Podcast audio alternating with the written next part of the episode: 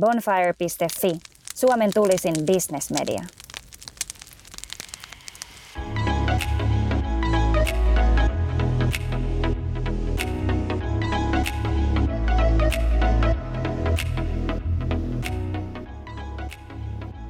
Nyt tota, kello on vähän yli kymmenen ja ollaan aamupäivä kävelyllä ja sijaintina on Hietaniemen hautausmaa ja kävelyseurana on Tommi Laiho. Morjens. Morjens. Sait tota, valita sen, että mihinkä tullaan kävelemään, niin kiinnostaa tietenkin heti, että minkä takia just Hietaniemen hautausmaa.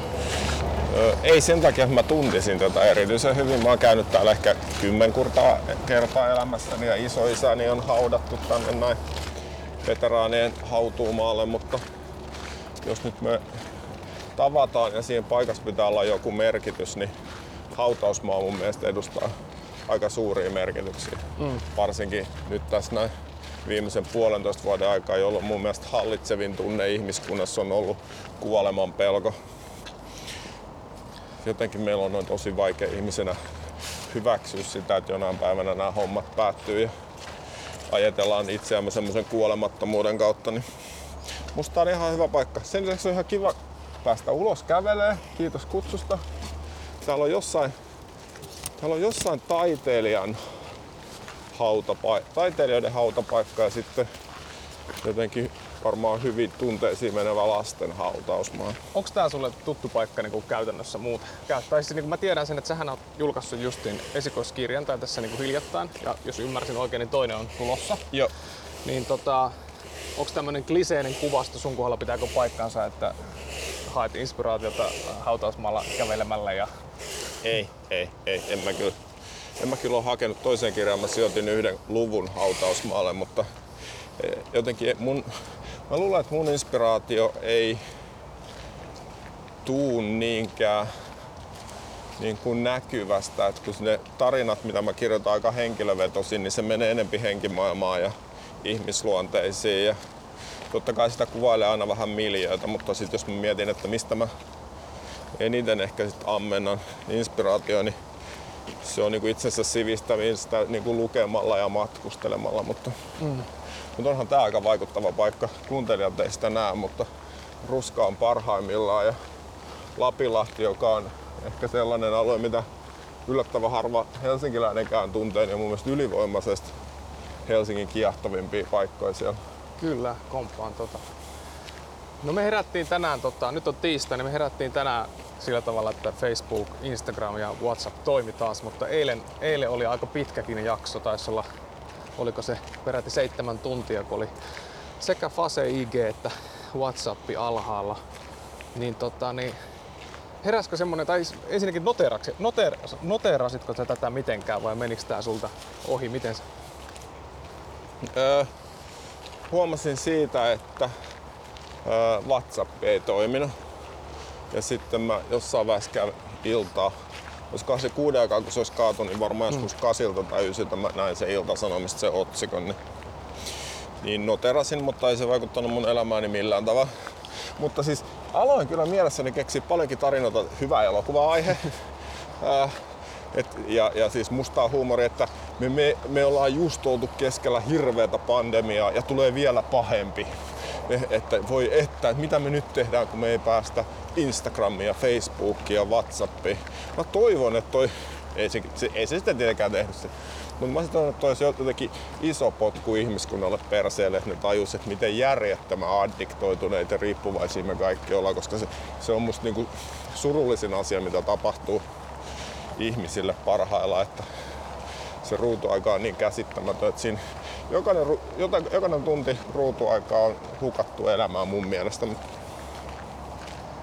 Niin, ja eikö se ole jännä, että siis se, kuinka, kuinka vahvasti kun sanot vaan kumpaan suuntaan mennään? Niin... No, vaikka Tiedätkö missä täällä on se taiteilija tota, osasto? Se on 21A-osastolla, jota en tiedä. Joo, tää on aika monen labyrintti, jos Joo, nyt me ollaan täällä veteraanien puolella. Mutta, tota, mutta sitten eilen tuli myös mieleen se, että sehän on niin kuin ihan valtava, kuinka paljon meidän tapa kommunikoida toistemme kanssa on kytköksissä, esimerkiksi juurikin näihin sovelluksiin. Niin tavallaan tota, onko miettinyt koskaan sitä, sitä semmoista, no, en tiedä, onko se dystooppinen kuva, että, että mitä jos oikeasti, esimerkiksi nämä kyseiset kolme jättiä sovellusta kaatus kokonaan. Sillä lailla, että meidät pyyhitään kokonaan pois sieltä. Niin miten tavallaan sitä, järjest, sitä, sitä, sitä, niin kuin, sitä tietynlaista järjestystä, mitä, niin kuin, mitä niin kuin ne ylläpitää, niin pystyttäisiin lähteä rakentamaan uudestaan.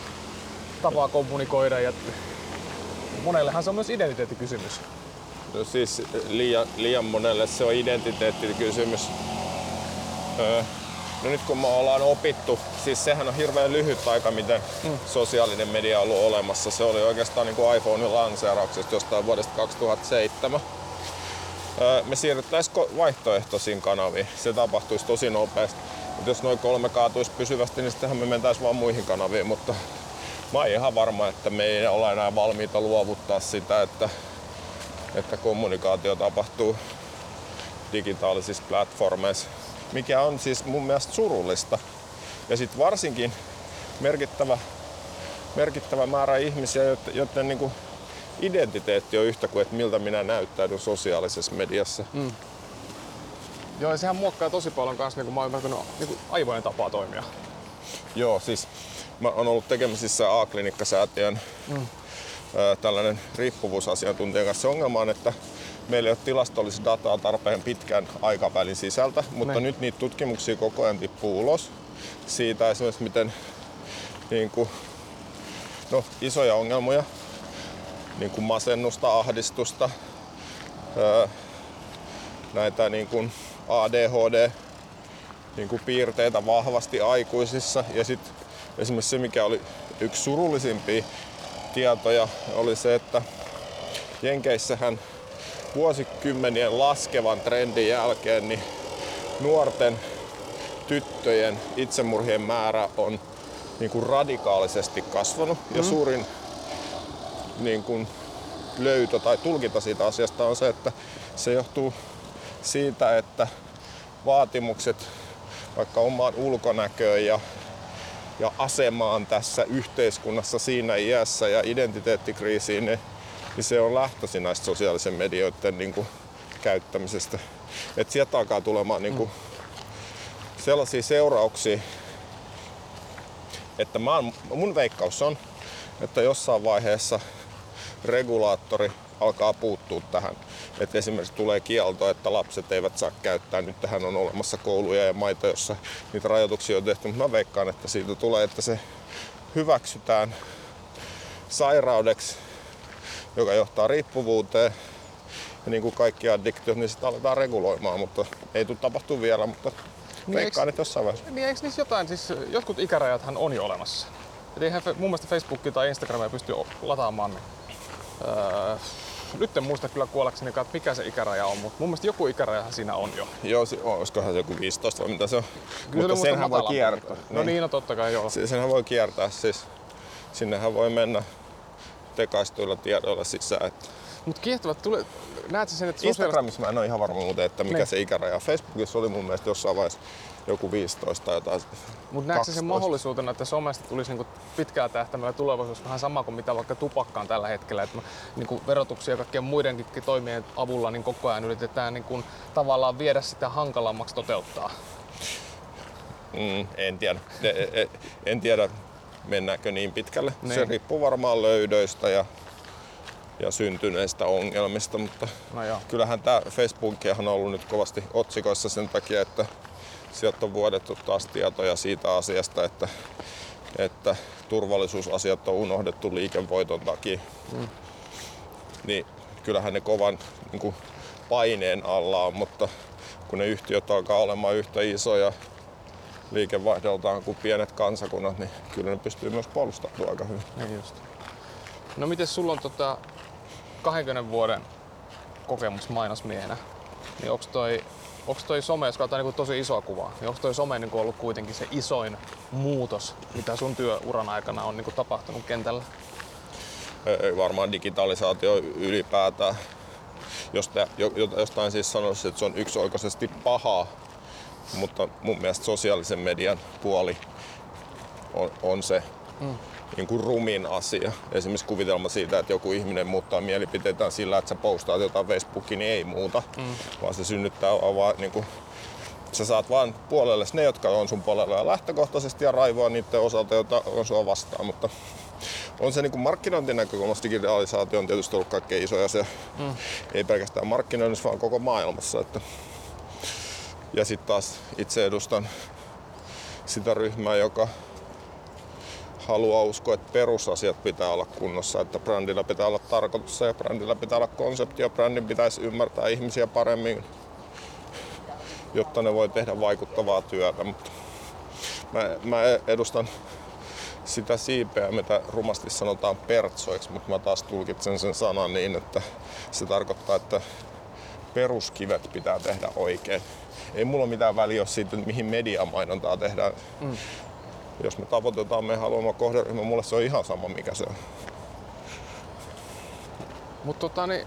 Hei, mitä sulle kuule? Mä, mä siirrän, mä siirrän haastatte, haastattelemaan haastattelija. Tota, emme tunne toisemme erityisen hyvin, mutta se sun luolatouhu kiinnostaa mm. mua kovasti. Sulla on siis ollut ahtaan paikan kammo. Kyllä, kyllä. Siis, joo, siis tavallaan mä oon onnellisessa asemassa nyt toista kertaa saan kirjoittaa niin omista peloistani sillä tavalla, että joku niistä niin haluaa julkaistakin jotain. Mutta ahtaapaikan kammo on ollut, ei, ei varsinaisesti klaustrofobia, ne on kaksi eri asiaa. Niin tota, ahtaapaikan anno, kammo on ollut pienestä pitäen, mutta että se on mulla niin perustunut ennen kaikkea sellaisiin niin kuin, tavallaan niin kuin olettamuksiin, mihinkä on, mihinkä on oppinut uskomaan. Että, siinä, että siellä niin kuin paikoissa, missä välttämättä ei ole sellaista konkreettista vaaraa, että ne on niin vaaran paikkoja. Että on lapsena aina kielletty menemästä ja aina muistuteltu sitä, että kuinka vaarallisia ne paikat on. Niin tavallaan se on, se on hirveän semmoinen niin puhdistava kokemus se, että kun uskaltaa kysyä tai kun lähtee kyseenalaista, totta kai se takanakin on tarve siihen. Että jos, se ei ole pelkästään sitä, että, että mullakin on ollut se, että mua kiehtoo tosi paljon nimenomaan niin kuin luolat ja sitten taas se, niin kuin ne tarinat, mitkä liittyy meidän ihmisten historiaan, Joo. niin luolissa, se on niin moninaista niin tavallaan sit tässä on ollut se tarve, että halunnut kohdata sen pelkonsa, koska sitten niin järkitasolla tajuaa sen, että, että nämä on ollut niin pitkään. Tai sanotaan näin, että se, se, se, tota, niin se riski, että jotain tapahtuisi, voisi tapahtua ihan yhtä hyvin ja paljon todennäköisemmin vaikka sillä liikenteessä tänään, kun mä kävelin täältä juna-asemalta tänne Hietsuun. Enkä mä tätäkään jätä sen takia väliin. Mm. Niin vähän se sama ajatus myös siinä, että, että se, on, se on vaan vähän niin kuin dramaattisempi oman pään sisällä se pelko mutta ihan yhtä niin kuin epätodellinen. Joo. Niin tavallaan se on niin kuin se semmoinen Hyvä. yksi henkilökohtainen ajuri siinä. Hyvä analyysi. Sullahan oli joku sellainen joku extreme-kokemus tässä. Olit se neljä yötä vai kolme jo, yötä? Joo, siis kolme yötä oli, mutta siinäkin oli itse sillä tavalla, että se mun al- aikomus oli viettää, tämä oli niin vähän joku kirjan kliimaksina oli, niin aikomuksena oli viettää kolme yötä luolassa. Mm. Mutta sitten tota, siinä kävi sillä tavalla, että mä mä niin kuin huomasin noin ensimmäisen yön aikana. Mä olin siis semmoisessa luolassa, mikä oli tavallaan niin kuin, että mä olin valikoinut sen puhtaasti sillä ajatuksella, että siellä on teoriassa hyvä yöpyä, mutta se ei niinku tavallaan merkinnyt mulle enempää. Et se oli yksi luola niinku niistä sadasta muusta, missä on ollut. Joo. Niin sit huomas, että alkoi tulee niinku niin yllättäenkin, kun sitä luuli, että on jotenkin tiedätkö, niin kuin valaistunut tässä asiassa ja on niin kuin, tiedätkö, tavallaan se oman elämänsä luolamies. Niin. niin se yllätti ihan täysin, että, että oli tosi epävarma olo että niin kuin sen sijaan, että olisi kokenut jotain niin kuin ns-pyhää tai jotain rauhoittavaa, niin oli tosi, tosi sellainen epävarma olo, mitä pitemmälle pimeä laskeutui, niin huomasi, että alkoi tutut pelot niin kuin tulemaan päälle. Joo. Ja sitten kun luolia kohtaan niin huomasin, että niitä niin kohtaan on tehnyt siedätyshoitoa tai tätä ahdasta paikkaa, mutta sitten taas kun tulee niin pimeä metsä, niin tuli ihan uusi elementti semmoinen, mikä niin mulle tuli vähän niin yllätyksenäkin, että, että, että tämä, tämä niin oikeasti pelottaa ja jännittää ja alkaa tulemaan niin tosi epävarma olo siitä omasta tekemisestään. Joo. Ja sitten mä tota, huomasin sen, että mulla ei tavallaan ollut jotenkin sellaista niinku, äh, kiintopistettä siinä tilanteessa sellaista, Joo, että mulla ei ollut... Tämmöstä on jo. Tästä ei vähän turistilaumat ohitte. Niin, tota, niin että mulla ei tavallaan ollut semmoista kiintopistettä siinä hetkessä, että, että mulla olisi joku syy, miksi mä oon just tässä paikassa. Joo. Niin se alkoi tuntua sel, siltä, että mä en enää pystynyt niinku perustelemaan itse itselleni sitä, että, millään muulla kuin sillä, että mä teen jotain sirkustemppuja, jota juurikin vaikka somessa pystyy mainostaa sitten. Yeah. Niin, tota, niin mä tein sitten niinku sellaisen äh, valinnan keskellä yötä, että mä niinku pakkasin kamani yön pimeinä tunteina ja mä lähdin autolla pois sieltä. Okei. Okay. Mut sen sijaan, että mä ajoin kotiin Helsinkiin, niin, tota, niin mä ajoin sitten Keski-Suomeen Mä oon kotoisin sieltä. Joo. Ja siellä Keski-Suomessa sijaitsee semmonen luola, mikä kirjassakin on isossa roolissa ja mikä on tavallaan sellainen mun, voisiko sanoa, totem-paikka. Okei. Okay. Ja se oli oikeastaan se syy, miksi mä ajoin, se oli oli niin viiden tunnin ajo, niin oli se, että mä, mä huomasin ja tunsin sen, että se, se oli niin paljon tutumpi ja tavallaan turvallisempi paikka mulle. Ja Joo. mä pystyin luomaan siihen, niin kuin, tai mä olin luonut sille paikalle semmoista niin kuin tietynlaista merkitystä. Et se, oli, se oli vähän niin kuin sellainen tuttu ja turvallinen paikka. Joo. Niin se sama kokemus siellä, eli se pimeä metsä, jne, jne, jne, niin se oli niin kuin, no mä nyt käytän sitä sanaa turvallisuus. Et se, se, se oli niin kuin huomattavasti sellainen turvallisempi kokemus sen takia, koska sillä Hallittavissa. paikalla oli niin kuin juuret. Juuri näin. Ja se oli tosi kiehtovaa, koska siinähän syntyi ihan hirvittävän paljon häpeää. Joo. Että tiedätkö, kun mäkin olin niin kuin elvistellyt siitä somessa etukäteen ja Joo. ja mä olin tässä pistänyt jopa lehdistötiedottä. Mä olin ajatellut sitä, että jos joku haluaa, tiedätkö, tää on hauska juttu. Tehdään jutun, niin kirja saa julkisuutta. Joo. Niin kyllä mä sanoin, että kun Laitilan Sanomista soiteltiin, että ottais luolalla. Joo. ja tää asia piti selittää, että mä oon Jyväskylässä näin, niin kyllähän siinä, se, niinku, se niinku hävetti ihan älyttömästi. Mä ymmärrän. Mä ymmärrän. Ja se oli tosi kiehtovaa just, että et, et miten tavallaan se niinku herätti niin, niinku, niin voimakkaita ja semmoisia aika perimmäisiäkin tunteita, mitkä ei tavallaan liittynyt mitenkään siihen itse yö, yöpymiseen siellä luolassa, mutta ne kuitenkin niinku, että ne kumpusi jostain paljon syömään. Se oli enemmänkin sellainen katalysaattori niille. Sä olit ydinasioiden äärellä sitten. Joo, mutta kyllä niin lopputulemana ihan hauska tietenkin, että toi kustannustoimittaja sanoi, että, että kiitos tämän käänteen, niin tämän kirjan lop- loppu niin kuin muodostui niin kuin todella paljon paremmaksi. Dramaattisemmaksi. Mm. Niin, mutta tota, se, on vielä, se on vielä työn alla. Joo. Mutta tota, niin, et, et tavallaan meni niin kuin ihan päin helvettiä, mutta sitten toisaalta niin kuin, se meni just niin kuin pitikin. Niin, eikö se just, joo, aihe kiinnostaa, koska, koska tota, niin kuin mä jossain viestissä vaihdoin, niin mulla on esimerkiksi kova korkean paikan pelko. Niin. Mä oon käsitellyt sitä asiaa niin vuosien saatossa, että mulle tulee tällaisissa tilanteissa, joita mä en pysty hallitsemaan, jotka ovat siis syvä vesi ja mm. korkea paikka, toisinaan niin kuin liikenne, esimerkiksi niin kuin, niin kuin moottoritiet, missä on isoja rekkoja, niin siis tällaiset ympäristöt herättää mussa niin kuin pelko- ja pakenemisreaktio. Mm. Mä pelkään sen, niin kuin tulee semmoinen, että, että minä en pysty hallitsemaan tätä tilaa, enkä kohtaa enää itseäni. Ja tota, se on semmoinen, mitä on joutunut paljon käsittelemään. Se korkean paikan pelko on näistä niin kuin pahin sille, että, että vuoren rinteille käveleminen johtaisi siihen, että mut lähtisi taju. Et se, on, se on niin ihan valtava pelko. Ja toisin kuin sinä, niin en, en ole kyllä alkanut edes siedättää itseäni. Mutta Se- su, sulle ei ole sitä niin, että kuin tosi monella, ja mä itse tunnistan sen, että, että jotain mitä pelkää, niin tavallaan siinä samalla haluaa vähän niin kuin sorkkia sitä. Ei ehkä ton suhteen. Siis on, on monta asiaa, missä haluaa kasvaa ja kohdata asioita. Niin. Mutta toi on jotenkin ollut sellainen, että olen perustellut itselleni, että mä pystyn elämään elämäni ilman, että menen, menen vuoren rinteelle kävele. Se ei tapahdu mulle silloin, jos on esimerkiksi lasi välissä, että jos mä oon vaikka mm. korkeassa kerrostalossa ja katselen sieltä alas. Mennäänkö tänne päin? Joo. Ei mennä mennä.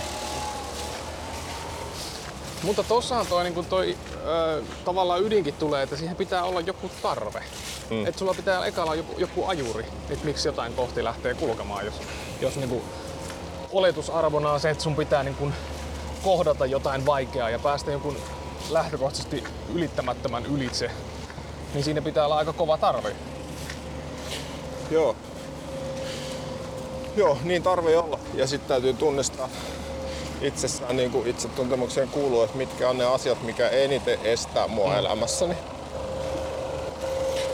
Mainitsemasi häpeä on todennäköisesti totaalisin asia. Et, et kun ihmiseen häpeä tulee, joka on valtavan kalvava tunne, sellainen, että ei uskalla tehdä mm. oikein mitään, kun pelkää, että tulee tuomituksi tai muut nauraa tai muut pilkkaa tai muut ei hyväksy. Tai... Ja se on sellainen, että harva ihminen ymmärtää olevansa niin, niin kuin häpeän kurimuksessa tai sen mm, alaisen. Se häpeä, häpeästä mä oon lukenut aika paljon tai koittanut perehtyä siihen, koska pelomme tavallaan pystymme havaitsemaan, että joku asia pelottaa, tämä mm. tilanne pelottaa tai esiintyminen pelottaa tai luola pelottaa. Mutta häpeä on semmoinen pirulainen, että sit, sitä on paljon vaikeampi vieläkin havaita. syvemmällä. Niin. Joo, ja sehän on jänskä, että sehän niinku tota, hirveän usein häpeähän kohdistuu tai niinku lähtee sieltä kasvatuksesta tai sieltä lapsuudesta, tiedätkö? Että on, to, on totuttu siihen, että lapsena sä oot saanut kuulla sitä ja tavalla tai toisella, että, että, että on ok olla tietyllä tavalla, mutta että on ne osat sinussa, mitkä pitäisi kytkeä tavallaan Joo. pois. Mi- Et se on joillakin se on ollut mikä ei rankkaa. kelpaa kellekään. Kyllä. Ja sehän Et sä kelpaat edelleenkin. vaan tollasena, niin kuin tossa speksissä, sä kelpaat vaan hauskana, sä Kyllä. kelpaat vaan fiksuna, sä kelpaat vaan nättinä, mutta nämä muut osa-alueet susta, Kyllä, niin ei, pistä ne piiloon. Joo, joo. Joo, ja sitten niin toi samahan jalkautuu sitten aikuisena myös, niin kuin, no esimerkiksi työelämä on hyvä esimerkki, että et, et, jos sä oot tietyllä alalla, niin siellä on aina ne tietyt pelisäännöt, Mm. että mitä sä niin kuin, että sulla pitää olla tosi hyvät kannukset tai tosi hyvä syy, että sä rikot jotain tiettyä tavallaan koodistoa. Joo, joo. Kun Vaikka se olisi kuinka järjetön. niin, niin vaikka se olisi kuinka järjetöntä. Ja vaikka totuus on se, että just sellaisina rikkinäisinä, persoonallisina mm. sekopäinä, niin me oltaisiin kaikkein enemmän totta. Itse asiassa suoraan sanottuna me ollaan silloin paljon kiinnostavampiakin. Toi on totta. Joo, ja tosta oikeastaan niin aasisilla tulee mieleen se, että tota, mä en tiedä mikä sun kokemus, sulla on niin pitkä tota, tausta jo, niin, niin hirveän toistuvastihan kuulee sitä, että, että kun tavallaan luova ala, johon mä nyt lasken vaikka mainostoimistot, ja Joo. sitten taas niin kuin, tota, niin, Sanoisin varauksella, mutta Joo, ei, mutta siis mun, mun, mun, mun pointti tavallaan tulee kohti justiin, että sitten taas niin kaupalliset toimijat niin asiakas, niin hirveän useinhan se törmää siihen, että halutaan niitä luovaa, halutaan sitä luovuutta, mikä tavallaan koetaan, että itseltä puuttuu. Mutta sitten kuitenkin kun sinne mennään niiden luovien ideoiden kanssa, niin siellä halutaan tavallaan enemmänkin sitä kirjurihommaa. Et siis mitä tarkoitan? Sitä, että et sitten tuleekin se, että okei, että et ei haluta, että tästä koodistosta niin Joo, siis- kuitenkaan mennään mihinkään. Tehkää jotain luovaa, mutta sen pitää mahtua mun hyvin kapeaan maailmankuvaani, mm, kyllä. jolloin se ei ole enää luovaa. Jos se, menee, jos se laitetaan boksiin, se ei ole enää luovaa. Ja, ja se on se tähän on niin kuin koko toimialan suurin paradigma, että, että tehtävänanto ei ole, että tehkää parhaanne. Tehkää jotain niin erilaistavaa tai ainutlaatuista, mm. että kukaan ei ole koskaan sitä tehnyt, vaan että tehkää jotain vähän sellaista, joka ei mua jännittäisi tässä tilaajana, ja jotain sellaista, joka sopii tälle toimialalle, joka on siis äh, niin kuin sivulauseessa tai sulkeessa tarkoittaa sitä, että tehkää jotain sellaista, mikä, mikä ei niin kuin ole mitenkään poikkea tästä toimialasta. Joo, ja sitten niinku jotenkin tota, niin, ö, se on jännä, että luovuus tuntuu, että se on sellainen, tai luovat työt on sellaiset, eihän kukaan ei mene, tämä on aika kliseinen esimerkki, mutta eihän kukaan mene koskaan sanomaan kellekään lääkäri opiskelijalle vaikka, että, että näin tämä kannattaisi tehdä. Mm. Mutta tavallaan, että kun puhutaan luovasta työstä ja mennään johonkin palaveriin, niin jos siellä on niinku vaikka viisi täysin eri alan osaajaa, niin kaikilla on hyvin vahvat mielipiteet kaikkea ja kokevat, että asiat... Niin se, se, se luovuuden ammattitaitohan, niin sehän on aika vaikea sillä niin perustella. Se on, se, on, se on musta vaikein osa tätä ammattia. Siis useimmat ihmiset ainakin tiimissä löytää itsestään luovuutta ja pystyy tekemään jotain tuoretta, vähintään, parhaimmillaan ihan uutta ja ainutlaatuista. Ideoitahan syntyy toimistoissa, jos se kulttuuri rohkaisee keksimään ideoita. Mutta siis se asioiden lä- läpisaattaminen, se, että se menee, Mm. menee siinä presentaatiossa sen jälkeen läpi, on ylivoimaisesti tämän ammatin vaikein osio. Ylivoimaisesti. Mulla tulee mieleen, tota, mä olin joskus aikoinaan tota, pidemmän jakson nelosella töissä promotuotteena. Ja me tehtiin yksi kampanja mainostoimisto Ivalon kanssa. Nyt uskallan ehkä tämän esimerkkitarinan kertoa nimillä, mutta tota, äh, siinä on, mainostoimisto oli niin kuin, äh, asiakas, mutta mä toimin siinä sekä promotuotteen, eli ei, anteeksi, siis mä olin sekä asiakas, eli tuottajan ominaisuus, mä olin sekä asiakas, mutta mä olin myös leikkaaja, Joo. koska mä leikkasin. Eli tavallaan siinä välissä oli sitten mainostoimisto, mikä oli tietenkin todella perversi niin kuin, Joo. prosessi. prosessi. Mutta tota, äh, Ivalta niin Ilkka Ruotsalainen suuresti arvostamani henkilö niin tota, oli siinä tota, Joo. ö, työparina. Ja me siellä Editkopissa niin me väännettiin kättä varmaan joka ikisestä skarvista. Et siinä niin kun, tiedätkö, se oli sellaista, että se ei oikein edennyt mihinkään. Musta tuntui, että niin kun, varmaan puoli ja toisin niin vitutti, vitutti se homma. Mutta mä muistan sen, kun sit jossain vaiheessa kaiken tämän vääntämisen keskellä, niin, niin Ilkka tokas mulle, että että luotan nyt häneen, että te maksatte heidän ammattitaidosta. Että te Joo. maksatte meille niinku sitä ammattitaidosta. Niin luotan nyt tähän näin. Ja se on semmonen, mikä mulla on jäänyt mieleen. Mä muistan, että se mua niinku tavallaan vähän hätkähdytti siinä. Mutta, tota, niin, mutta myös niin avasi just nimenomaan sitä, että, että aivan juurikin, että, että tavallaan, että, että tästä maksetaan niin kuin heidän kyvystä ratkoa näitä ongelmia. Ja jos mä en anna sitä mandaattia, eli mä tavallaan väännän kättä joka asiasta, niin sehän menee niin kuin hukkaan se raha. Toi, toi on klassinen, klassinen tilanne, joka voi skaalata melkein kaikkialla, koska toi on se tilanne. Ja sit musta mua niinku surettaa, että mainostoimistot ei alusta asti, mukaan lukien myös me, ei käsittele tätä asiaa. Mm. Että te maksatte tästä rahaa, te olette valinnut kumppanit joillakin perusteilla.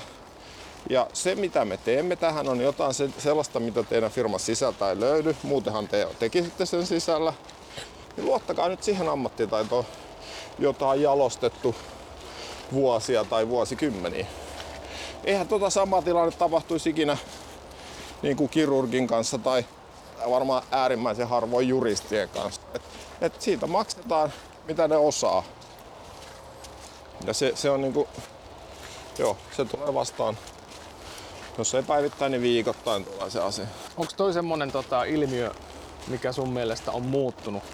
Muuttunut. Niin. Se ei ole muuttunut mihinkään. Toi on pysynyt niin kauan kuin mä oon ollut alalla samalla. Uskotko samalla. että se tulee muuttumaan? Onko mitään, että tavallaan, niin kun, onko sun mielestä mitään, mitä voi tehdä, että sitä luovuuden ammattitaitoa tai asiantuntijuutta pystyisi perustelemaan tulevaisuudessa jotenkin sillä tavalla selkeämmin, että, että siihen saisi niin kuin helpommin sen mandaatin. Ö, No, no siis, si- sitä ei siis ihan joka puolella voi yleistää. On olemassa myös henkilöitä, harvemmin organisaatioita. Mm-hmm. Mä en oikeastaan tavannut luovaa mainostaja-organisaatio, joka niin kuin kannustaa luovuuteen ja tilaa luovuutta. Mm-hmm. Mutta henkilöitä olen tavannut. Siis sellaisia, sellaisia asiakkaan puolella olevia ihmisiä, joka näkee, että heidän tehtävänsä on tarjota se tieto, josta kommunikaatio tehdään, mielellään näkemyksellisesti niin kuin rikastettuna.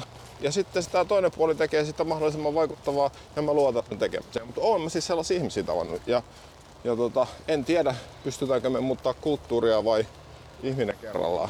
Se, se jää nähtäväksi. Saattaa olla, että ei meikäläisen eliaikaa. Mutta Onko sulla tota, mielessä jotain älyttömän hyvää kokemusta? Semmoista niin tavallaan tosi hyvää asiakaskokemusta just tähän liittyen, missä koet sen, että se, se tota, tuki ja luottamus on ollut just sellainen, kun kaivannut, mutta sitten varmaan kyllä sekin on hyvä asia, että asiakkaan puolelta kuitenkin löytyy se jonkinlainen vastavoima. Joo, siis semmoinen näkemyksellinen vastavoima. Mm. On mulla semmoisia hyviä kokemuksia. Siis Lidlin kanssa kun tehtiin, niin oikeastaan se luovuuden rima oli se, että meidän piti tarjota vaihtoehtoja. Jo- Mutta siis sen jälkeen, kun tarjoamme parhaat mahdolliset vaihtoehdot omasta mielestämme, niin me saatiin tehdä työmme aika rauhassa ja saadaan tänä päivänäkin tehdä. Mm. Siellä oli hienoja tyyppejä, Lauri Sipponen toimitusjohtaja, Timo Hansio, nyt siellä on Mikko Forsström, joka siis kaikki on sellaisia, että he ymmärtävät tilavansa jotain asiaa meiltä, mikä meidän pitäisi olla omassa työssämme maan parhaita. Ne on Just näin. fantastisia. Ja sitten on ollut Virtasen Tomi on tämän, en ole tehnyt hänen kanssa yhteistyötä, mutta joka paikkaan mihin Tomi Virtanen on mennyt, niin markkinointi on muuttunut paremmaksi. Okei. Se on henkilöstä kiinni. Ja se on, se on faktinen totuus, että se on tästä henkilöstä kiinni. Sanomilla meillä on Elina Bono, joka on mun mielestä poikkeuksellisen hyvä markkinointijohtaja, antaa paljon niin kuin vapauksia luovuuteen ja siis parraa yhtä aikaa paljon. Niemelä Seppo verkkokaupassa on entinen liideliläinen, nyt tehnyt hienoa menestystarinaa niin kuin verkkokaupan tiimien kanssa. Siis mä pystyn nimeämään näitä henkilöitä. Just näin. Mutta hyvä kysymys on, että jos nämä henkilöt poistuvat organisaatiosta, jääkö se tapa toimia taakse? Ja mun käsittääkseni ei yleensä jää. Jos koskaan. Niin, että ne on niin kuin enemmän niin kuin henkilövetosia nyt tavallaan ne, se prosessi, mitä he ovat siellä, että sitä ei pystytä istuttamaan sitten tavalla tai toisella. Mutta sen voi kääntää myös toiseen suuntaan. Meillä on kuvitelma, että joku mainostoimisto Suomessa tai maailmalla on poikkeuksellisen hyvä. Niin. Öö, ei ole. Ei ole. Siis on olemassa mainostoimisto, jossa kulttuuri ja sinne hakeutuu poikkeuksellisia ihmisiä. Mutta kyllä, jos sä katsot, että ketkä on tehnyt, tai mitkä työt on sellaisia, jotka vetoo suhun, mm. ja jos mainonti, mainontaa tehdään vaikka tuhat yksikköä, mm. ja niistä 25 on tosi hyviä. Jännä juttu, että siellä on aina samat ihmiset takana, vaikka ne vaihtaisi toimistoa. Mm. Sitten sinne tulee uusia ihmisiä, uusia nuoria ihmisiä, mutta ainutlaatuinen markkinointi toteutuu ainutlaatuisten ihmisten kautta. Ha- harvemmin, jos koskaan, niin kuin a- ainutlaatuisten yritysten tai, tai toimistojen kautta. Ne ihmiset siellä on, ketkä, niiden ainutlaatuinen ajattelu ja tapa tehdä asioita tekee siitä työstä ainutlaatuisen. Se, se on musta yksinkertaistettu kaava, mutta niin se meillekin. Mä sanoin, että kun varustelekasta lähtee omistajaveke, ei taida olla varustelekaan ihan sama homma. Applelta mm. lähti yksi hullu veke taivaaseen, ei tähän hautausmaan jonnekin muualle. Vähän muuttu hommat mun saman tien. Mm. Et, et, toki siellä on niitä ihmisiä, jotka ajattelee saman tavoin ja, ja haluaa tehdä asioita toisella tavalla. Mutta usein, osin valitettavasti ne on henkilöistä kiinni. Henkilöstä tai henkilöistä. Niin, että se kuitenkin on sellainen tietynlainen visionäärisyys, mikä sun nähdäksesi niin kuin myös mainosalalla. Tota, Poikkeuksellinen ajattelu. just näin. Siis kyky tehdä asioita toisin. Tossahan on hirveän paljon samaa vaikka joukkueurheilun valmentamisen kanssa. Et sielläkin tavallaan se on iso tiimi, mikä tekee tosiaan todella paljon niin kuin, osatekijöitä, mutta ne kiteytyy kuitenkin hirveän usein johonkin visionääriseen valmentajan, joka tavallaan niin kuin melkein joka paikkaan mihin menee, niin hän pystyy nostamaan sitä tekemisen tasoa niin kuin Joo, ja sytyttää avainhenkilöt siihen samaan. Siis niin kuin, se, se on taas keskeinen osa sitä johtamista, että tällainen henkilö sytyttää, saa, saa joukkueensa pelaamaan tietyllä tavalla mm. ja sytyttää ne tekemään parempaa työtä, mitä ne on ikinä tehnyt. Just Ei se näin. yksin sitä pysty jo, niin kuin valmentaja yhtään peliä voittaa. Se tarvii sen joukkueen, mutta se, hänen näkynsä on siinä ihan keskeisessä roolissa. Ja sitten on myös poikkeuksellisia tapauksia, jossa teoriassa keskiverto-osaaminen nostetaan korkealle tasolle. Mm. Valioliiga, jota mä oon kau- paljon seurannut, niin siellä hän voittaa mestaruuden joka vuosi oikeastaan niin kuin valioliigan kallein joukkue. Mm. Sinne ostetaan paras mahdollinen valmentaja ja parhaat mahdolliset pelaajat ja sitten ne pistetään touhua asiat keskenään. Mutta siellä voitti valioliigan mestaruuden kerran Leicester 2010-luvulla, jossa, jossa tota, oli hyviä pelaajia, mutta ei yhtään supertähteä. Ja sitten siellä oli valmentaja, joka sai joukkueensa pelaamaan poikkeuksellisen hyvin ja ne voitti nämä kaikki niin kuin jättiläiset. Ja se on harvinainen tarina, mutta hieno, inspiroiva, joka kertoo, että, tämä munkin mielipiteeni, niin, vasta, niin kuin vastakkaisia mielipiteitä on olemassa. Eli olen osin oikeassa, osin väärässä, mikä on niin kuin mahtavaa, että joku rikkoo sen paradigman, mutta Joo, ja tuossahan kiteytyy niin kuin se urheilunkin ja oikeastaan niin koko elämän niin kuin yksi, yksi tota, niin, äh, parhaimmista suolista just niin, tai suola, niin juuri se, että tota, et pystyy rikkomaan ennakko-odotukset, pystyy tekemään jotain odottamatonta. Joo, joo. Ja siis tämä on sellainen asia, sitten taas, jos mennään tämmöisiin ydinaskomuksiin, koska uskomustemme mukaan me toimimme, mm. niin mu- mulla on semmoinen valtava usko, että jokainen ihminen on ainutlaatuinen. Siis, siis aidosti omalla tavallaan omaperäinen ja ainutlaatuinen. Mutta se, se, se niin kuin kääntöpuoli on se, että kuinka moni näistä kaikista ainutlaatuisista ihmisistä oivaltaa sen itse ja ei enää häpeä, vaan uskaltaa olla ainutlaatuinen itsensä. Mm, joo, se joo. on aika pieni ryhmä taas. Mutta uskon, että kaikissa olisi potentiaali tehdä jotain omalla elämällä jotain sellaista, että siitä tulisi uniikki elämäntarina. Mutta aika moni alkaa sitten tekee niitä, täyttää niitä bokseja, Joo. elää sen klassisen elämänkaaren kaikki ne ruuhkavuosineen ja uraputkineen ja Ei, mutta toi on juurikin tosi jännä, että niinku tää, tavallaan tämä tarinakeema teema kiehtoo mua niinku sillä tavalla tosi vahvasti, että, että millaisiin... Tai mua kiehtoo niinku se, mä en tiedä, lukenut tota, niin Noah Hararin kirjoja? Joo. Niin hänellähän on tämä tarinateema tosi Joo. vahvasti. Ja se on niinku kiehtonut mua justiin nimenomaan, että kuinka vahvasti melkeinpä kaikki, mitä tässä ympärillä on, niin on tavalla tai toisella sovittua. Ja se on olemassa niin pitkään, kun ollaan sovittu. Niin kuinka paljon niin kuin juurikin nimenomaan noin sun edellä mainittuja esimerkkejä, mitä sanot, niin on sellaista niin kuin tarinaa, mihin tavallaan valitaan uskoa, että, että No mä oon kasvanut vaikka sen tyyppisessä perheessä, mikä tietenkin niin kuin johtaa niin kuin mun äidin ja isän lapsuudesta, että, että on ollut itsestään selvää, että, että lapsien pitää niin kuin hankkia ekana ammatti, sitten puoliso, armeija, kihloihin, naimisiin lapset ja sitten ollaan tavallaan niin kuin tehtävä suoritettu. Et ei sitä ole ikinä kyseenalaistettu. Ei kukaan kyseenalaista. Kukaan käskenyt, että me valvotaan kaikki päivät ja nukutaan kaikki mm. yöt. Me voidaan tehdä se toisinkin päin. Miksei tehtäisi? Siis se Hararin siis äh, Homo sapiens tai Sapiens-kirja on äh, mulle ehkä tärkein kirja, mitä on tullut luettu. Sen takia, että sen perusidea on, että todellisuus on pelkkää tarinaa, todellisuus on pelkkiä uskomusjärjestelmiä, mm. jotka eivät siis perustu faktoihin, vaan siihen, että uskon, että maailman pitäisi makaa näin ja mun pitäisi tässä maailmassa istua tällä tavalla. Ja se muutos syntyy siitä, että alkaa kyseenalaistaa niitä omia uskomuksia. Mm. Joo, ja sehän on tosi oleellista, että, tietoisesti myös valitsee ne tarinat, mihin haluaa sitoutua. Joo. Ja tavallaan, että tämä on, tää on niinku semmoinen tarina, mikä mua syystä tai toista puhuttelee. Mä, mä niinku haluan sitoutua tähän, vaikka tiedostaa sen, että, että tämäkin on tavallaan olemassa niin pitkään kuin itse valitsee. Joo, se on juuri näin. Sitähän sä työstät tuossa luolakäynnillä. Joo, ja tosta mä tavallaan tykkään kanssa, mä tykkään itse tota, ää, työelämässä siitä ajatuksesta, että tämähän on tavallaan niinku leikkimistä. Tai ei mitään tavallaan, tämähän on niinku leikkimistä. Pitäisi olla. Niin, ei, mutta siis tiedätkö, mä tarkoitan sillä, sillä sitä, että, että, että me, me, juurikin, että meillä on ne omat, omat säännöt ja omat tota, niin normit, miten kuuluu toimia. Ja, ja se voi parhaimmillaan olla oikeasti tosi hauskaa, hauskaa mennä rekka menee tuosta ohitte työntekijöitä. Mutta kuinka nimenomaan juurikin se, että, että se on säkin tiedät, että vaikka nykyään niin mainonnan ja markkinoinnin puolella on paljon juurikin sellaisia sellaisia totuuksia, mitkä niin on kiveen hakattuja, mutta on, menee juurikin tämän alle, että kukaan ei pysty tavallaan oikeasti perustelemaan, että miksi juuri näin tehdään.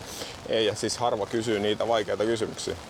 Siis mm. klassinen esimerkki, että, että brändit ovat tehneet hirveän du, suuren duunin ja määritelleet itsensä niin kuin tuhansin attribuutein, että me ollaan tällaisia, mm. joka saattaa perustua osittain kuluttajien mielikuvaan tai sitten heidän itse valitsemiin, valitsematta ihannekuvaa. Sitten sä astut siihen huoneeseen ja sanot, että, että tämä teidän juttu, että teidän pitäisi tehdä näin. Tai teidän pitäisi kampanjoida noin, tai teidän pitäisi kommunikoida noin. Ja sitten sanot, ei me voida, tiedätkö, kun, että kun nämä on nämä meidän Tämä on meidän brändistrategia. Me ollaan määritetty näin. Eihän me nyt noin voida tehdä. Mm. Eikö tämä parempi vaihtoehto, mitä tehdä? On, mutta ei me voida, kun me ollaan itse määritetty noin. Sitten sä sanot, että no ihan itse, itse, itse keksittyjä sääntöjä. Et keksikää uudet. Et, et, ei kukaan kiellä teitä määrittämässä, määrittämästä ne brändiä toisin. Eihän, eihän sitä kukaan kiellä. Mm. Te olette itse päättänyt, että ne on hakattu nyt kiveen ja ne ei muutu ikinä. Just näin. No hei, tota, miten mua kiinnostaa että loppupuolella jutella siitä, että tota, nyt kun tää tulee ulo, tällä hetkellä kun tätä nauhoitetaan, niin toi hullut päiväthän on, on tota, niin Stockmannilla kesken. Joo. Mutta tota, kun tulee ulos, mä veikkaan, että ohi on, niin toi Petteri Kilpinen taas kirjoittaa meille Bonfiressa ihan, ihan tota, tämmöisen hyvän ja ärhäkkään artikkelin, missä hän kritisoi aika semmonen tota, aika semmoinen niin perinteinen, perinteinen kulma, mutta että kritisoi nimenomaan niin kuin hullujen päivien sitä kulutusyhteiskuntaa. Tavallaan sitä, että ihmiset ostaa sitä, mitä ne ei tarvitse. Mm. Ja se, se pieni raa, pintaraaposo, mikä mulla Tommi susta on, niin mulla on sellainen ymmärrys, että sä oot aika humaani. Sä oot aika humaani niin kaveri. Joo, humanoidi, joo. Niin, mutta humanoidi ennen mm. kaikkea. Mm. Mutta tota, mä oletan, että tämä on niin aihe, mistä sä oot puhunut tuopin ääressä tai ilman niin lukemattomia kertoja, mutta mua kiehtoo se, että et mikä tavallaan markkinoinnissa ja mainonnassa on sulle se ykkösajuri, jos sitä peilataan sitä vasten, että, että sen tehtävähän on pääsääntöisesti saada ihmiset kuluttamaan enemmän ja tavallaan jopa sellaista, mitä ihmiset ei välttämättä edes tarvitse? Öö, joo, hyvä kysymys. Mennään taas uskomuksiin. Mä toivon, että mun työlläni ohjataan ihmisiä kuluttamaan ei enemmän, vaan paremmin. Mm. Että ihmiset valitsis paremmin. Jokaisella brändillä pitäisi olla mielestäni tarkoitus, joka ei palvele itseään eikä omistajiaan, vaan ne tekisi maailman jollain jostain näkökulmasta vähän paremmin. Jos ei niillä ole tämmöistä tarkoitusta, niin ne on hyödykkeitä ja turhakkeita.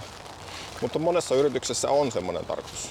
Ja sitten heti ö, kautta viita, viiva olen eri mieltä siitä, mitä mä, mitä mä äsken sanoin, koska jos miettii tätä kuluttamista, ö, niin kaksi asiaa soti sitä, kaksi vahta, valtavaa järjestelmää soti ö, kuluttamisen puolesta. Mm. Ne haluaa, että kulutetaan enemmän. Mieti, mieti mihin BKT perustuu. Kulute, niin kuin tuotettuihin tavaroihin ja palveluihin. Mm. Valtiota mitataan sen perusteella, että mikä niiden BKT on. Et mitä enemmän ne tuottaa kamatsuuniin maailmaa. Sehän on ihan hullu ajatus, että jos me haluttaisiin pelastaa tämä maailma, niin eihän toi ole tärkeä mittari. Mm. Toi, toihan olisi huolestuttava mittari, mutta tällä hetkellä se on maailman tärkein mittari melkein. Mikä on valtion BKT? Toinen asia, joka on musta häirintynyt, niin on pörssimaailman todellisuus. Että joo, sulla voi olla joku brändi, jolla on hyvä tarkoitus, mutta jos se on pörssiyhtiö, mm. jonka ainoa, ainoa tehtävä on tuottaa omistajille voittoa, eli kasvaa, eli tehdä rahaa, eli tuottaa, eli tuottaa ja kannattavasti. Niin kauan kuin me elämme todellisuudessa, missä pörssiyhtiöt pyörittävät tätä maailmaa ja niiden ainoa tehtävä on tuottaa omistajille voittoa, niin me tullaan tuottaa enemmän ja enemmän. Eikä niillä yhtiöillä ole väliä, että, että tuottaako ne mm. Turhaa kamaa tai tärkeää kamaa tai vaihtoehtoista kamaa. Niiden tärkeä asia on tuottaa voittoa. Mm. Niin me, maailmalla on tämmöisiä uskomusjärjestelmiä, jotka hallitsee koko maailmaa, jotka kannustaa valtavaan kuluttamiseen. Joo. Ja se ei ratkea sillä. Se on se iso puu meidän edessä, ja. mutta mennään siitä ohittelua. Jatka vaan. Niin se ei ratkea sillä, että puhutaan kauniita asioita. Eikä se valitettavasti edes ratkea sillä, että maasta vaan yhdet lenkkarit vuodessa eikä kahdeksan. Mm.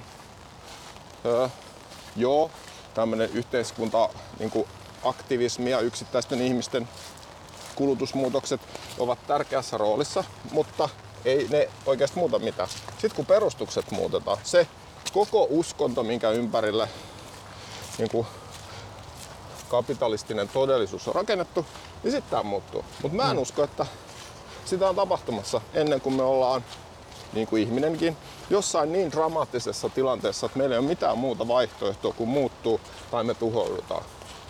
Ja, ja mä tiedän, että se on niinku kamala visio, mutta kyllä mä uskon, että tulee tapahtumaan joku niin iso katastrofi, että tämä BKT ja pörssiyhtiötodellisuus todetaan, että meidän on löydettävä sen ympärille vaihtoehto. Mm. Pandemian hyvä puoli oli se, että mikä oli musta hämmästyttävä, mitä on käsitelty ihan liian vähän, että tuli tämä tappava tauti mm. ja yhtäkkiä pystyttiin tekemään tällainen rolloutti, että koko maailma, jokainen maa, jokainen kulttuuri, enemmistö niiden kansalaisista muutti toimintaansa. Mm. Ihan siis muutamassa kuukaudessa. Joo, se oli ihan käsittämätöntä. Se, se, sitä ei ole käsitelty ollenkaan. Mietitään, että me halutaan muuttaa maailmaa, niin tarpeeksi suuri uhka tekee sen, että koko maapallon väestö pääsääntöisesti mm. muuttaa koko toimintansa yhtäkkiä ne pyörii maskit naamalla ja ne litroittaa vetää käsidessä ja pysyy himassa. Joo, mutta se tarvii tosiaankin juurikin tosi konkreettisen tarinan niin, silleen, niin. Että, että... Mutta jos tässä tapahtunut silleen, että, että korona ei tapa, vaan niin. että se on vahingoittava, että me suosittelemme täällä joka puolella, että nyt kantsis pyörii niiden maskien kanssa, mm. että me vaan suositellaan. Et me vähän suositellaan, että kannattaa syödä kasviksi. Me vähän suositellaan, että kannattaa miettiä, mitä energiamuotoa käyttää, että se olisi tosi jees. Ei tapahdu mitään. Tämä tapahtuu ihan pieniä asioita. Joo, ja siis ilmastonmuutokseenhan tota, on verrattu monessa, monessa eri yhteyksissä siihen, että, että, että, että tav- tavallaan, että minkä takia me ei reagoida yhteiskuntana yhtä voimakkaasti vallalla olevaan Joo. ilmastonmuutokseen kuin koronaan. Ja juurikin sen takia niin totta, ne on, on niin esitetty teoriat juurikin, että, että koska tämä on niin konkreettinen tämä korona ollut, että sitä ilmastonmuutosta on tosi vaikea tavallaan konkretisoida niin ymmärrettävään muotoon. Että niin se on niin henkilökohtainen kuin kuoleman pelko. Kyllä, juurikin näin. Joo. Mä us, siihen, siinä mielessä mä uskon ihmiseen, että koko maapallo pystyy muuttumaan yllättävän nopeasti. Mm. Mä veikkaan, että eilen kun toi fase tosta kaatu, ja sitten kun ihmisillä oli kuitenkin se valtava tarve kommunikoida. Mm. Eilen lähetettiin Suomessa taku varmasti enemmän tekstiviestejä kuin kertaakaan kymmenen vuoteen. Mä, mä lyön tästä pääni pantiksi, vaikka mulla ei mitään tietoa. Joo, joo. Joo, ja Twitterissä, Twitterissä, niin siellähän Twitterin virallisilla sivuillakin päätettiin toivottaa, että tervetuloa tänne kaikki, kaikki kirjaimellisesti. Joo, se, se, oli hyvä läppä. joo, joo. Hei, miten loppuu vielä kapitalista yhteiskunnasta? Haluan kysyä kapitalistisesta kirjailijalta että tota, ei missään Uha... olosuhteessa kapitalistinen kirjailija. ei, mutta... Mun tuntipalkkani on kirjaa kirjoittamassa toistaiseksi ollut 2,5 euroa tai 3 euroa. No joo, luvu, lu, luvuista viisi, mutta tavallaan tota, kyllä mua kiinnostaa se, että uhanalaiset, joka ilmestyy, eikö se ollut, oliko se kesä, kesän kynnyksellä. Helmikuussa. Niin se tuli helmikuussa. Joo. Onko tota, niin arvostelut tuli todella hyvät. Mun mielestä sait aika hyvin näkyvyyttäkin sille. Niin tota, onks, kuinka hyvin se on mennyt? Öö, Onko tietoa? On tietoa, mutta siis semmoista alustavaa tietoa.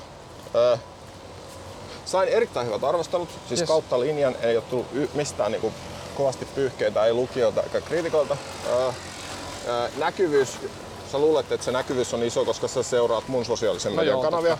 Totuus on, että näkyvyys on ollut aika olematon. Hesarin arvostelu oli, oli ylivoimaisesti tärkeä ja oikeastaan ainoa iso näkyvyys.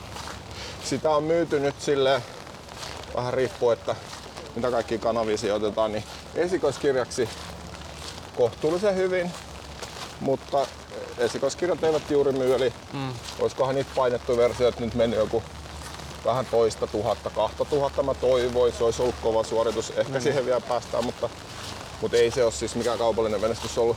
Kiinnostaako sua se, että kuinka paljon sun kirjat myy?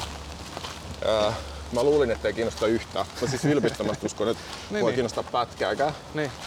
Kyllä muuten alkoi kiinnostaa yhtäkkiä. Siis Joo. niin kuin mua kiinnostaa se sen takia, että, että jos se tuottaisi mulle mahdollisuuden kirjoittaa enemmän. Mm. Ja nyt mä oon kirjoittamassa siis toista kirjaa, mä jätän siitä, se on jatko-osa sille uhanalaisille. Niin. Niin mä kirjoitan siitä nyt ka, niin kuin kakkososaa. Ja mä luulen, että se eka käsikirjoitus on varmaan valmis tuossa lokamarraskuussa ja sitten se tulee ulos vuoden päästä syksyllä. Ja nyt siitä varmaan tulee sitten sarja, ehkä kolme kirjaa. Mutta en mä usko, että rikoskirjat on ainoa, mitä mä tuun kirjoittaa, mutta tällä hetkellä se on ainoa työn ulkopuolinen asia, mihin mä niin keskityn. Joo. Vähän meillä on yhtä televisiosarjaa tuossa ollaan pyöritetty, se on niinku toinen semmoinen inspiroiva projekti. Mutta Niin, kerro, kerro vähän, missä vaiheessa se on siis? Niin kuin, siitähän oli puhetta jo silloin kirjan kansiteksteistä, että optiot on ostettu. Eikö se näin ollut? Ö, Se ei liity siihen. Vai se, miten? siellä on optio olemassa Joo. siis Dionysos nimisellä y- yhtiöllä, mutta se ei ole toistaiseksi mun käsittääkseni edennyt vielä.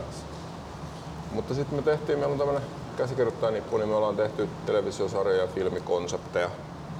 Ja nyt niistä on yksi ostettu, joka ei vielä tarkoita, että se ikinä tulee mediaan, mutta Mm. sitä edistetään. Siis se on ollut musta niinku, se on ollut, se on ollut vakava harrastus. Ja siinä taas ilo on se, että meillä on niinku ryhmäkirjoittajia. Mä, mä en pysty yksinä niin tekemään sitä ainakaan, että, että onneksi siinä on niinku aiheesta niin innostuneita ja hyviä kollegoita, että ne, ne tekee niinku esimerkiksi sarjajaksojen tekstejä. Se on ollut taas hauskaa. Kuulostaa hyvältä hemmetin hieno kuulla, että on, niin sullakin on tosi moneen suuntaan menee tuo luova projektia. Että Joo, kyllä se, niinku, tasapainottaa varmaan. kyllä se luovuus ja niinku tarinankerronta on sen oma kutsumus.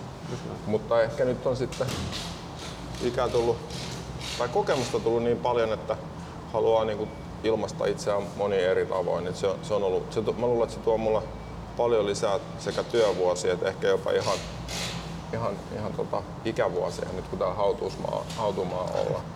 Kyllä. Tähän oivallukseen hyvä lopettaa. Hei kiitos, oli tosi hauska käydä aamupäivä kävellä. Samoin, samoin. me lähdetä tota, jatkaa hommia omilla tahoillamme. Joo, kiitti Noniin. paljon. Kiitti Yes. paljon. Ja kuulijoille myös. Heippa.